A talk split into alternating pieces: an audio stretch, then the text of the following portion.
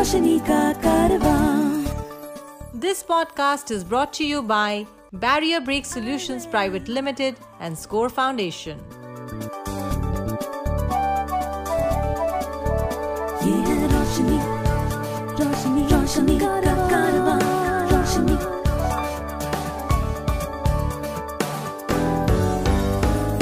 आई वे ये है रोशनी का कारवां Hi, this is George Abraham, and welcome to Eyeway Conversations. I have with me Shilpi Kapoor, my colleague. Hi, Shilpi. Hi, George. Our guest today is Lainey Feingold, a disability rights lawyer, an author, and a public speaker from Berkeley, California. Uh, to begin our conversation, tell us a little bit about your background and how did you get interested and involved with disability rights work? You know it's funny with any story where does it start? And i really do have to say for especially for younger people listening my path started when i was fired from a job. I had never been fired before but i had been a lawyer for 10 years and i was like whoa what do i do now? And there was an opening in a disability rights nonprofit near where I live. It's called the Disability Rights Education and Defense Fund. And during that time, I had the opportunity to work with blind people on access to transportation, to financial services. And I loved the work, I loved the people, I loved the issues. Prior to that, I had worked for labor unions and worked on gender and race discrimination. So it was a natural fit to do disability rights. But if I hadn't been fired, I probably never would have discovered it. You know, I was reading uh, up on Lainey Feingold, and the words structured negotiation kept coming back at me. Uh, tell us a little bit about the structured negotiations, and it seems to be a very effective alternative to lawsuits. Yes, thank you for asking about that right at the top because structured negotiation has been central to my work. And again, it all started during those first four years with the Disability Rights Nonprofit. Um, while I was there, some blind people came to the organization, and ATMs, automated teller machines, were sort of new at the time, and blind people couldn't access them at all, which meant blind people did not have access to their own money. So blind people came to me and the organization as a lawyer and said, you know, could we do anything about this? Because in the United States, you know, we have a law called the Americans with Disabilities Act. It was passed in 1990. So this was all happening to me in 94 and 95. So we had a new law and we're like, oh, what can we do? Could we could we make ATMs that work for blind people? And we could have filed a lawsuit, but you know, it was a new law and there were no ATMs that work for blind people. So we said, instead of filing a lawsuit, why don't we just see if the banks will talk to us? So we wrote letters to three banks in the US. And out of those letters, which we sent in 95, the next four or five years were spent working with the banks. Um, probably the key thing was making sure that the bankers could meet blind people, could understand the needs, could understand why blind people needed ATMs that talked, which was the solution we were going for. And because that relationship was formed, then we did not have to do a lawsuit. We were in talking, we were in ATM labs all over the country, and our blind clients were giving advice, and they were all people very advanced in technology um, because they had ideas and they knew how it could work. It just hadn't been done yet. So when that was over, um, we got the ATMs that talked. And towards the end of that negotiation, one of our clients said, Well, great, we have ATMs that talk, but here's this new thing called online banking, which was new at the time. It was like 97, 98. And they said, Lainey, you know, we did a good job with the ATMs, but if we don't get online banking and banking websites that talk that are accessible, we're going to again be locked out of our own money. And you know, access to financial money, financial issues is a real central privacy issue. Disabled people don't have privacy if they don't have access. So because we had a good relationship, we went to the banks and said, you know, we really need to make these websites accessible too. And that worked. And when that worked, which is a long way of answering your question, we said, wow, that was kind of effective. Maybe we should call it something. Maybe we shouldn't just say it was a casual conversation. We should give it a name. So we named it and we called it structured negotiation for various reasons. And ever since then, that's how I've done work. That's how the blind people and blind organizations I've worked with have done work. And we've used structured negotiation uh, for a lot of companies with websites, healthcare, finance, entertainment. Yeah, so it's just been a way to bring people together, to solve problems, to know that the law is there, but not have the law be the central driver. Rather, have inclusion and participation in civil human rights be the driver. George, Yeah. what do you think about structured negotiation for India? Considering we have a law, but it's not very strong, we don't have, uh, you know, a lot of implementation yet. But we do want to get organizations there. Listening to Lainey, doesn't it sound like an opportunity for us? Yeah, it, it sounds like an opportunity. It also sounds very simple. And I was about to ask Lainey, what was it that actually brought the bankers and the other stakeholders to the table? Uh, was it the fact that you were a lawyer? Did it take an effort for you to bring them onto the table? That is an excellent question. Um, and I write about that in my book. I do have a book about this. It's called Structured Negotiation A Winning Alternative to Lawsuits. I'm happy to say I just put the second edition, uh, was published this week. So I'm happy for that. And I explain in there that the first letters, getting the banks to the table at the beginning, we wrote very aggressive letters. We said, you better come to the table or else we're going to sue you and we had the copy of what we would file in court. And we had a lot of yelling in the letter. Do you know what i mean? How words can be aggressive even if they're written. And that was how we got them to the table at the beginning. But the truth is the way we kept them at the table was by the strategies in the book regarding you know really it's about relationship building because once you get people to the table and having the clients be front and center we had about seven blind people and a blind organization who were spearheading this with the lawyers. And you know one of the blind people was a lawyer one was a technology person one was an advocate one one person you know he wasn't really much of an advocate before it started. His bank was starting to charge people $2 if they came in to get their cash instead of using the ATM because they were trying to steer people to the technology. And he would go in and he said, I can't use the ATM because I'm blind. It's not accessible. And they're like, well, sorry, it's $2 if you want to use a teller.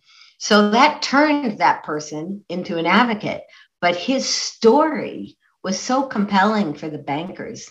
The problem with litigation, it can be very effective and very important, very hard to get the stories told and listened to. So, because it was so successful in those early cases, we stopped with the aggressive language.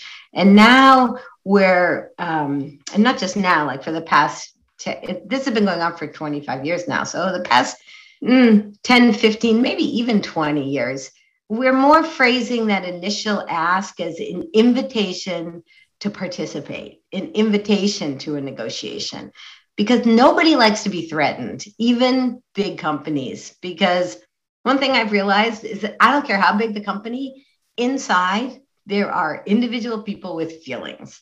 And if you write a letter and you tell people that they're bad and that they don't care about blind people, because in our issues, I don't know how it is in India, even here in the US, a lot of times people are not aware of the issues. It's not like they're deciding, well, we're going to lock out blind people by building an accessible app. It's that it's just not a priority. And once you have relationships between disabled people and decision makers, it's harder to put it on the back burner. These stakeholders from the bank, uh, were, were they government banks or were they private banks? Because in India, a number of banks that operate are government banks. And uh, talking to the government is a little difficult. Yeah, the banks were private. There were three private banks. They were Bank of America, Wells Fargo, and Citibank um, that became national banks. So we ended up expanding the effort nationally. Um, but we have used the process with government agencies. And in the second edition, I interviewed some people who had used structured negotiation, you know, since the book came out, and they too told stories, and they're in the book of government agencies. So um, the things that I personally have worked on with government agencies, in the biggest one was probably in San Francisco when we worked on accessible pedestrian signals. Other government cases, like I've worked with transit agencies on making their websites accessible. And some of the news stories are um, lawyers who use structured negotiation to work with um, prisons to improve conditions for incarcerated people with disabilities. Uh, structured negotiations has been successful working to get cities here to implement curb ramps mm-hmm. and the streets. So I haven't, I don't think there's anything with the financial sector, but most of the financial sector is private in the United States.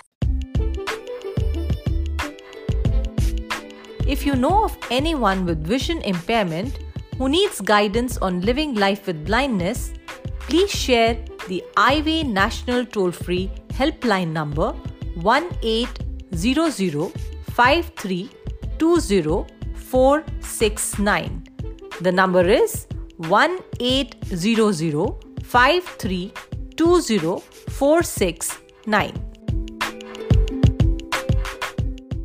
So, Lainey, book, this is the second edition. And I just bought my edition right now. Oh, okay. And you know, with the second edition, you know, I think we've seen you go from structured negotiation to also start to talk about baking it in and baking accessibility in. So, how did that transi- transition happen? Because you went from a very legal process to a very fun approach to how people can take on accessibility. Yeah, that's a good question.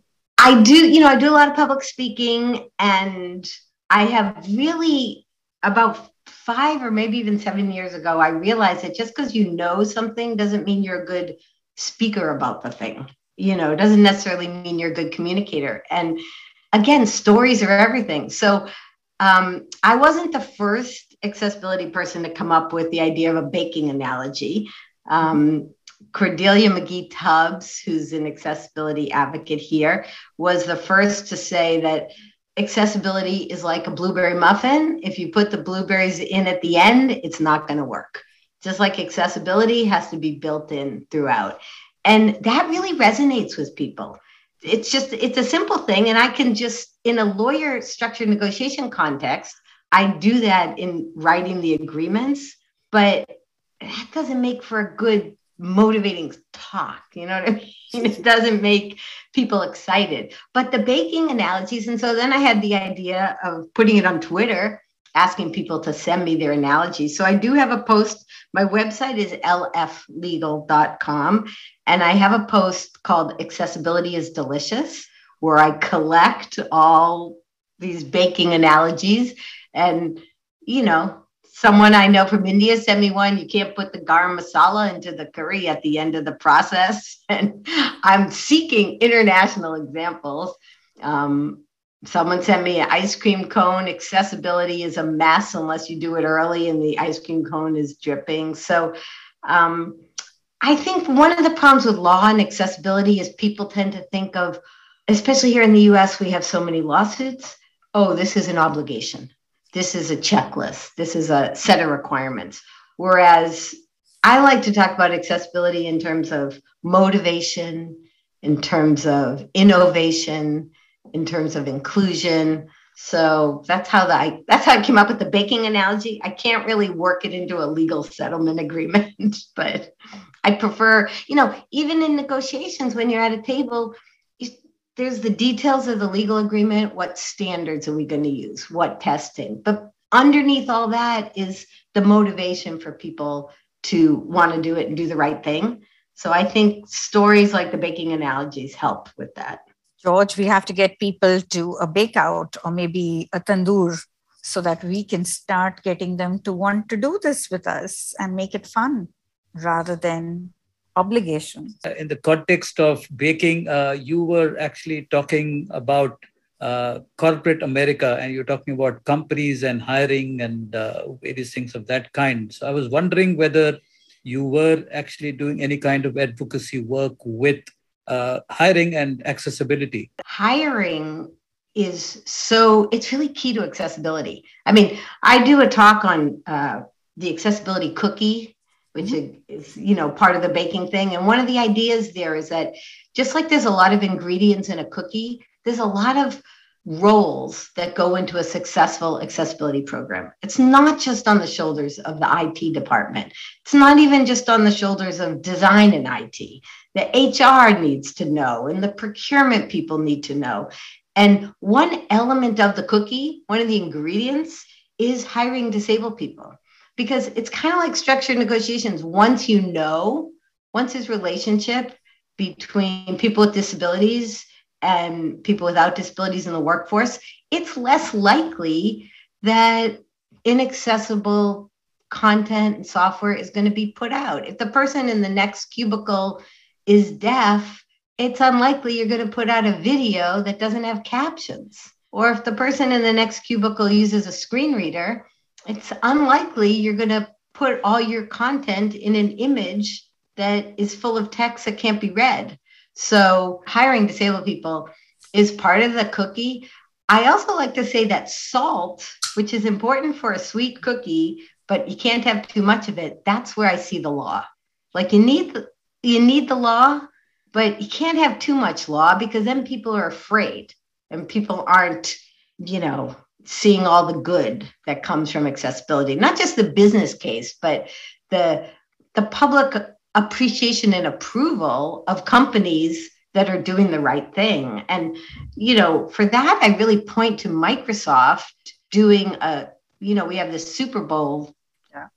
US football. We shouldn't call it football, but, you know, US football game every year. And Microsoft's advertising their accessible gaming controller that lets disabled people play video games that's not just so disabled people know it's out there. That's for the whole public to know that Microsoft is a good company committed to these issues. Or Google, they did, you know, they take out national advertising on captions.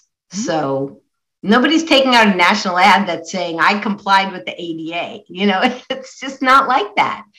We got to tell a story that's more engaging. So true. And we need to learn from that. And we need to get Indian corporates to see this aspect of, of inclusion and accessibility. George, we've got our work cut out for us. To support our work with the blind and visually impaired, you can visit the donate page on our website www.scorefoundation.org.in. Please note www www.scorefoundation.org.in. I was reading that you've done a lot of work uh, on providing access to people who are blind to various sports in the US. Uh, so, so what is it that you actually did, and what was the outcome? I'm glad you asked that question. So we did a structured negotiation with Major League Baseball, and that was started back in 2006, I think, seven or six. And at the time, I had only worked on issues of finance and pedestrian safety. And so when blind baseball fans came to me and said, could we use structured negotiation to fix the website of Major League Baseball? Because they had a radio program on the website. You could listen to your games, your home team, no matter where you were. And they also have a ton of statistics. So everybody wanted it. And I was like, oh, I only do serious things like finance or healthcare or pedestrian safety. But George, I will tell you that I think that might be the most popular thing that we ever worked on because people like sports, you know, people like sports. And again with structured negotiation we actually did that whole case on the phone we never met in person but we had avid baseball fans who were blind who needed the information. But we set up a call. And again, it wasn't just with the lawyers, we had the blind fans and we had the people at Major League Baseball who build the website. And it was like a match in heaven. They were most of the time just talking about baseball. And then, you know, we had to get to the accessibility part because they were all, you know, baseball, baseball. So it was a great partnership, and Major League Baseball became a national leader. Um, and, you know, maybe we could make some connections with the sports industry in India because I still to this day call upon my Major League Baseball contacts if something comes up. And um, so we were in negotiations with them, almost finished when the App Store opened in 08 and they put out an app but app accessibility was not a thing. So when it came out, it wasn't accessible. But because we had the relationship, they knew they had to do it. So it wasn't once we once we got the engagement, it was smooth sailing. And most of the time that's what it is. The hardest part is having the open mindset to get people to the table so they feel comfortable that this is going to be something that's to their benefit. Yeah, this sounds like a a dream uh, coming true, but uh, I don't know how difficult or simple it's going to be in India. Uh, we are dealing with a huge population. We are talk, talking about um, various players, and uh, getting people down to the table is is going to be is going to be quite a challenge. Uh, yeah, well, you know, one thing, George, not to cut you off, but another sort of theme I talk about in the book, and I talk about when I do public speaking, is small steps celebrating small steps, defining small steps, coming like when we came to the banks, you know, we wanted talking ATMs, but when they got the first, we got the first five talking ATMs from Citibank, we had a press release, we had a press conference, we had TV cameras because we celebrated that. We didn't complain that it was only five we celebrated it and celebrating small successes motivates people to do more so defining what the initial ask is i think is an important part of the process especially like you say with big organizations and big issues and you know they probably have a lot of broken accessibility thing. so finding one where you can build on you know create success and build on it i think is a good part of the process. Little drops of water make the mighty ocean, as the poet said. And also the idea of celebration and getting everybody who's involved with that change to be happy and feel great about it. I think that's a, a strategy that I think should work in any environment. Thank you very much. Thank you. Thanks for having me. Really enjoyed the conversation. Thank you, Lenny. This podcast was brought to you by Barrier Break Solutions Private Limited and Score Foundation. रोशनी का